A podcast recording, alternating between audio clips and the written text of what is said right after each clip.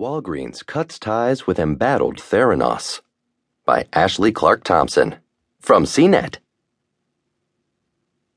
Walgreens has ended its relationship with embattled blood testing startup Theranos, the drugstore chain announced Sunday. Theranos was once a promising company that set out to innovate blood testing.